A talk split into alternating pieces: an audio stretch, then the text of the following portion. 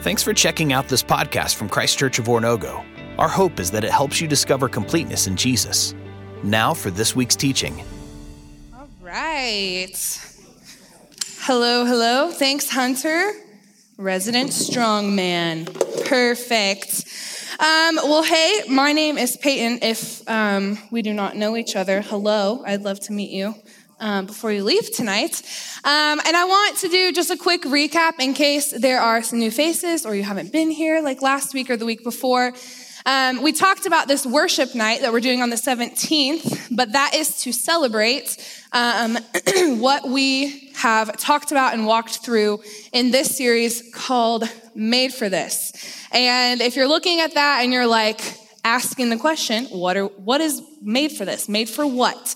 Um, and we are walking through this series of what it looks like for the people of God to worship God in different scenarios, situations, seasons of life. Um, and we kind of coined it, or at least I did, off of a quote that Tim Keller, who is a pastor in New York City, anyone a fan of New York? Love New York. Um, what Tim Keller says about worship, and worship in particular with us, is Everyone worships something, period, full stop. He says the only choice you get is to choose what you worship. So he says everybody is capable of worship and everyone does worship something. The choice that you have is what you worship. And we're at a church, so maybe uh, it's not blind to you. But what myself and the leaders in this room want you to worship or are begging you to look at because we believe that He's the only one worthy of worship is God. Um, but we realize that there are things that entice and grab for our attention all over in our culture and society, um, and things that beg you to worship them. And what we're saying, what I'm saying is, they are not ultimately satisfying or fulfilling, um, that God is the only one that is. So we started out, Kalisa preached the first week and just answered the question of what is worship? Um, what does it look like to worship, to give adoration and reverence to something, and in our case, to God? And then last week, Tyler talked about worship in temptation, the times that things come in and want to steal your attention away from God. And tonight, because you can read, you know that we're at worshiping in doubt. And doubt is a funny thing. Um, I think it gets talked about a lot, at least on Facebook and Pinterest. There are these like really pretty glittery backgrounds that say like pithy statements like, when in doubt, buy both. Because who likes to choose? No one. Uh, or when in doubt, pinky out. For you Great Britain fans out there that are fancy. Um, or when in doubt, go to Chick fil A. That's a good one I like. Um, here's what you guys thought. When in doubt, run it out. Runners in the room. Who likes to run? Not me. I would never. I would never run it out. You'd never find me running it out. Uh, when in doubt, I would do this. Eat cookies. Who's, who is thankful for the cookies at Cafe? Shout out to Brenton and Sydney for making those cookies. Um, we got, when in doubt, eat a Cheeto puff. One single Cheeto puff because bet you can't just eat just one. uh, we've, I feel like this is from an old person in the room, but maybe not. When in doubt, dab. Do you guys dab anymore? Is that a thing that you guys do? Uh, when in doubt, dance it out. Yeah. Dance it out. All right, everyone stand up and show me the dance you do. When in doubt, dance it out. Your one dance move, Tweedledee and Tweedledum from, from Alice in Wonderland. I'm not calling you dumb. That's just, I feel like that's the move they do. Uh, personal favorite, when in doubt, drink a coffee. You get it. There are lots of things that you can do when you're in doubt, preferably things that rhyme with the word doubt, like shout it out uh, or spout it out. I don't know, that's terrible. But what I want to say tonight um, is that even though like cookies and coffee and for sure running are good for you and find things, um, they're not ultimately going to absolve you of doubt, right? You can be a pack of Oreos in and still be sitting in your doubt. You can run 10 miles uh, and doubt yourself for running those in your shoes, but you will probably not be absolved of your doubt or those questions that are confusing or frustrating to you. So, what I want to say to you tonight is when in doubt, worship and worship God because He is the one that doubts can go to, and maybe for sure they won't be completely dissolved. And every answer will be perfectly tied into a bow of just what you wanted and just what you needed to hear. But he has the character that can withstand any question and any confusion and any frustration that you might have. Okay? And also what I want you to hear because maybe this will come up when you when you hear doubts and you immediately feel gosh, uh-oh, like I'm in trouble or you might feel shame or you might um, feel like doubting is completely wrong and something that you have to run away and, and you know doubt by yourself what I also want to tell you is that doubt is not necessarily contradictory to faith. Doubt is not necessarily opposite or opposed to faith. And I think a lot of the time when I was growing up, and anytime I had a question about God or I didn't understand something about Him, I was like, man, if I'm questioning Him, I probably have no faith. And I've totally like left my belief in Him. But I don't think that that is actually what doubt is. Doubt can be necessary for faith, actually. And here's what I mean. One guy I was reading um, when he was talking about doubt likened it to this that doubt is to faith like antibodies are to a body. Okay, so we're talking about antibodies a lot. It's cold season, flu season, COVID season. And everyone's like, you gotta have antibodies so they can fight back against all the nasty stuff that's trying to come at you. And he says, doubt is like that for faith. Because if you just have this faith and you're like, man, I'm good, I know these three things, and I'm never gonna ask questions about anything, that is a faith that can be infiltrated very easily whenever something happens, right? If you have never said, I can ask questions of anything I believe and go to God for that, that is a faith that is there but with doubt and asking questions and turning to God in those, doubt can be necessary for a greater faith. And doubt is not something that just I have struggled with in my life. I would bet to say that a lot of you in here have had at least uh, one day that you've doubted something or had a question pop into your mind and been like, wait, I don't think I understand this. This doesn't really make sense to me. Maybe you're in a season of doubt right now Maybe you just came out of one. Maybe you don't even know that you're stepping into one where you're going to wrestle and you're going to have questions. But what I want you to hear tonight is that doubt is not necessarily in opposition to faith. Because all of faith can be a wrestle with doubt of figuring out answers to questions or at least who to turn to in those questions. And so I think about um, times that doubt could pop up in scripture. And I love uh, Genesis 1 because I'm always like, man, that is what it's supposed to, that's what the world is supposed to be like. And I wish so badly it was, right? In Genesis 1, we see that God and the Holy Spirit and Jesus, they're all there present at creation, working together in community.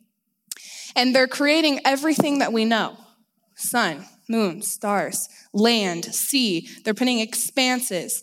They're creating vegetation and animals, and they're creating us. And it's all good. That's what God says in refrain after refrain. It's all good. And then the accuser, the deceiver, the truth twister, serpent comes in. And I think what he's trying to do is he's trying to start to plant doubt. And he goes to Eve you know, who's, I guess, standing near the tree. And he's like, Did God really say these things? And he starts to ask this question of doubt of like, Is God really good? Like, I feel that underneath the question. Is God really good? Like, would he give you this tree that you can't eat from if he was good? Wouldn't he just let you have free reign? Or is God really trustworthy? Like, can you trust that he knows what is good for you? Like, why doesn't he want you to be like him? Why doesn't he want you to have the knowledge that he has? Is he trustworthy? Is he good? And we know how the story goes. And then last week, we were looking at Jesus' temptations, right? The times that Satan came and he was like, Hey, if you do this, you'll get this in return. Jesus is like, No, no. And every time I think it can boil back down to the accuser is coming and he's trying to twist truth and he's like, All right, is the father really good? Is he really trustworthy? Like you could have all of this. You're hungry. You could have stone bread. Is he good? Is he trustworthy? And we see, like Tyler said last week, that uh, Jesus is the greater Adam and Eve who doesn't give in to temptation and to the deceivement of the accuser. And then I think of the story that we're going to land in tonight, which is the story of Job. So if you have your Bible, you can turn to chapter one of Job, because that's really where we're going to be, because it's super long and we can't get into all of it tonight. But the story of Job, what we find in chapter one is that Job is a very righteous man. Like he's full of integrity, full of faith. He has a great family, he has great wealth. But Job's life doesn't remain there with all of the great things, a life of ease, a life of pain, because again, you have this weird like situation playing in heaven, like in front of God with all these angels. And this accuser, the deceiver, the Satan, the Satan, is he's like, hey, uh, your buddy Job down there, he probably wouldn't follow you if you didn't give him all these good things. And God's like, no, I think like Job's pretty solid. Like he trusts me and he thinks I'm good. Um, and it's not just because I give him all these things. And he's like, want to bet? Let me take a stab at him. And so God's like, okay, but you can't harm, you can't hurt him. And so this is how it reads in Job chapter 1, verses 13 through 19. One day, when Job's sons and daughters were feasting and drinking wine at the oldest brother's house, a messenger came to Job and said, The oxen were plowing and the donkeys were grazing nearby, and the Sabeans attacked and made off with them. They put the servants to the sword, and I'm the only one who has escaped to tell you. And my friend Teresa said this reads kind of like a bad infomercial, because then you would input here, but wait, there's more. A messenger came while he was still talking and said, The fire of God fell from the heavens and burned up the sheep and the servants, and I'm the only one who has escaped to tell you. And you get what's coming next. Wait, there's more. Verse 17, while he was still speaking, another messenger came and said, The Chaldeans formed three raiding parties and swept down on your camels and made off with them. They put the servants to the sword, and I'm the only one who has escaped to tell you. And wait, there's more. While he was still speaking, yet another messenger came and said, Your sons and daughters were feasting and drinking wine at the older brother's house. And I can just imagine his face after hearing about all of his animals, all of his servants, and they say, Your kids. A suddenly, a mighty wind came, swept in from the desert, and struck the four corners of the house. It collapsed on them, and they are dead and I'm the only one who has escaped to tell you. Job, in I don't know how long that conversation took, but in a day, has probably experienced like the worst tragedy. He's lost all of his family, all of his servants, all of his source of income. And yet, what he does after that in verse 20 is he falls to his knees and he worships. And it says that he didn't sin in all of this. And if that's not bad enough, then later on in the book, uh, the accuser is like, well, you didn't like physically hurt him. Watch. Now he'll tell me that you're not good and that you're not trustworthy. And so Job like gets these nasty boils all over his body. And I think of like the worst sunburn and the worst like itchy poison ivy and also the worst pimples ever. That's like what I'm picturing on Job. And like that sucks. That's gross. And still, throughout the book of Job, he's like battling with his friends that come 24 chapters of dialogue worth and standing up for himself and for God, essentially. Because they're like, You've had to have sinned, Job. You had to have done something wrong for God to afflict all of this on you. And he's like, No, that's just not who he is. And it's repeated and repeated and repeated. And so, though our tragedy and the suffering and the pain that we have may not look like that, I wonder if doubt has ever become a part of your life because you lost a loved one, or because you lost a friendship, or because someone that was supposed to take care of you did not do it in the way that they were supposed to, or because maybe a natural disaster did happen and you lost things that were valuable to, or at least useful to you. Because doubt sometimes comes in through the circumstances that we're experiencing in our lives. Or, like for me, when I got my license, um, I liked to drive with my friends, and I was the first one out of my friend group to get it when I was a freshman in high school. And so there would be moments then that I would like drop my friends off, and then I would be driving home, and sometimes like I was weird and I was like, I think someone's following me, so I'd go like a long way, or I just wanted to drive longer because I enjoyed it. And there would be times that I was driving in the night, and like a weird thought would pop into my head. I'm hearing that they're called intrusive thoughts now. Um, and it would be like, does God really exist? I'm like, what? Where did that come from at a red light by Webb City McDonald's? Or I would be laying in bed. Sometimes I could go to sleep really easily, and sometimes it would take me forever to fall asleep. And a thought would pop into my mind of like, have, have I actually ever heard from God? Or what about the Bible? Like, is it all real? And all of these questions would pop into my head. And I felt paralyzed. And sometimes I would even quake at the thought of like having those questions. Because again, I was like, if I doubt anything that I've ever been told, if I doubt anything or ask questions of God, then do I not believe in Him anymore? And so I don't know if maybe that's been that for you. Maybe a friend has come up to you, or not even a friend, some random person in the hall, and they're like, hey, what about this with God? Like, if God really existed, if God really cared about you, then so and so this would happen, or X, Y, and Z would happen. Or maybe those thoughts just come from you. And you've had a moment, if you're being honest, where you're like, wow, I do, I do have questions. I am confused about this, or this makes me really frustrated and doesn't like, like the easy answer of God is good. That makes me mad. Or maybe You've like asked so specifically for something, and God hasn't answered in the way that you wanted Him to. And that has led you to ask questions. And so, again, I want to say that doubt is not always necessarily in opposition to faith. But there is, like a lot of things in life, a good way to do things and a bad way, right? There's a good way to lift weights. It's to stretch and to eat well and to like get enough sleep. The bad way to do it is me waking up at 5:30 a.m. and being like, I hate today and going and not stretching and like pulling a calf muscle or something, right? There's a good way and a bad way to drive. The bad way, I'm looking at you boys, driving way too fast and peeling out in the parking lot. Clay. No, no.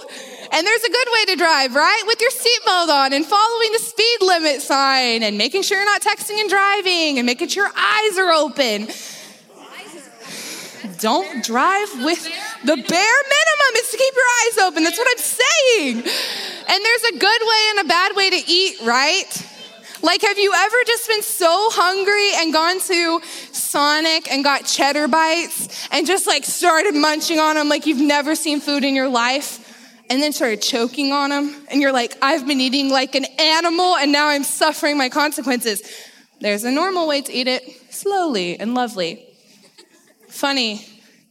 But there's also a good way and an unhelpful way to doubt. So, how do we doubt well? Is my question to you.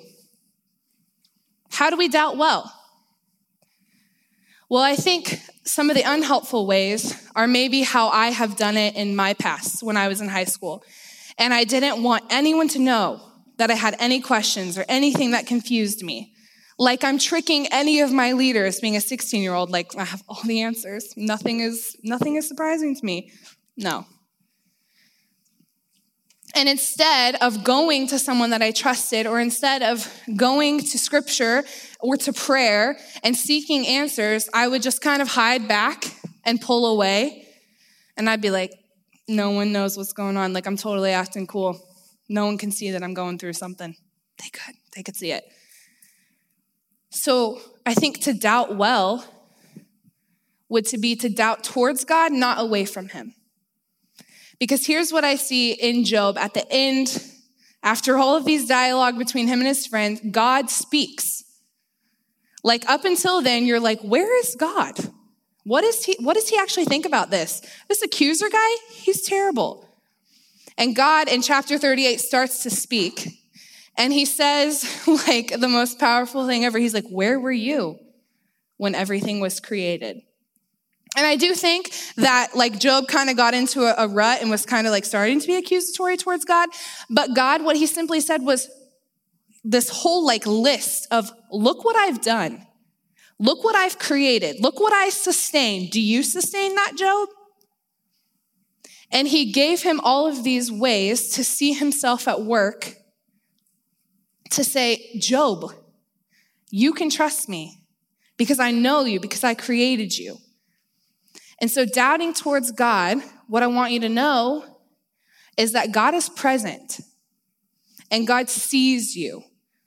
And I don't know if that's important to you or not.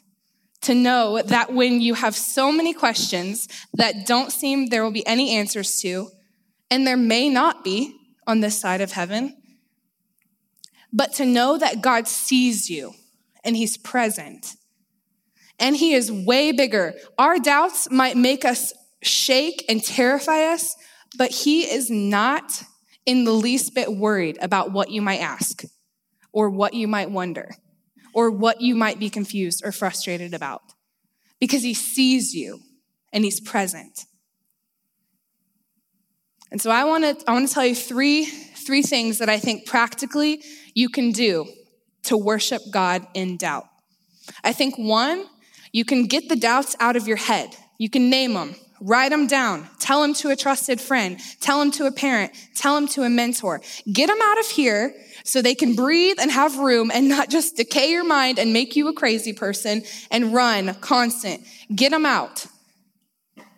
And then, if you're gonna doubt, doubt them, put them on trial. Ask questions. Okay, this is what I'm feeling. This is what I'm confused by. This is what I don't understand. Where's that coming from? Has something happened? Has someone said something to me? Have I read something? Have I looked at something? Where is this coming from?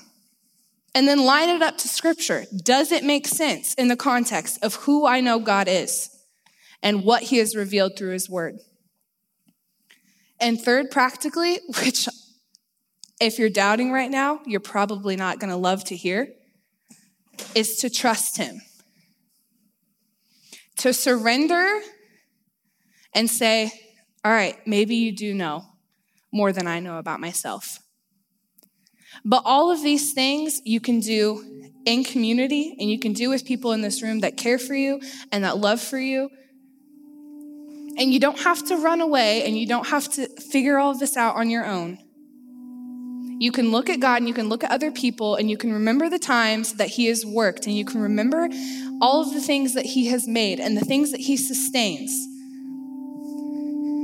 And you can wrestle with this idea of is He good? Is He trustworthy?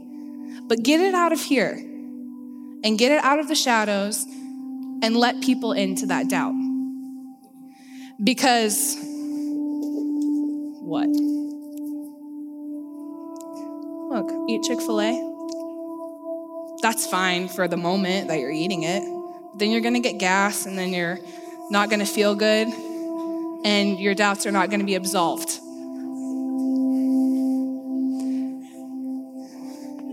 I am betting my life on the fact that God is good and trustworthy in all seasons, in all circumstances, in all situations. And so I want to tell you when you are in doubt, worship God. Because that's what I'm betting my life on. That's who I'm betting my life on, that He has the answers and He is present and with you. What about you? Thanks again for checking out this podcast from Christ Church of Oronogo. We hope that this teaching is helping you discover completeness in Jesus and encourages you to help others do the same. If you're interested in learning more about Christchurch, visit us online at cco.church.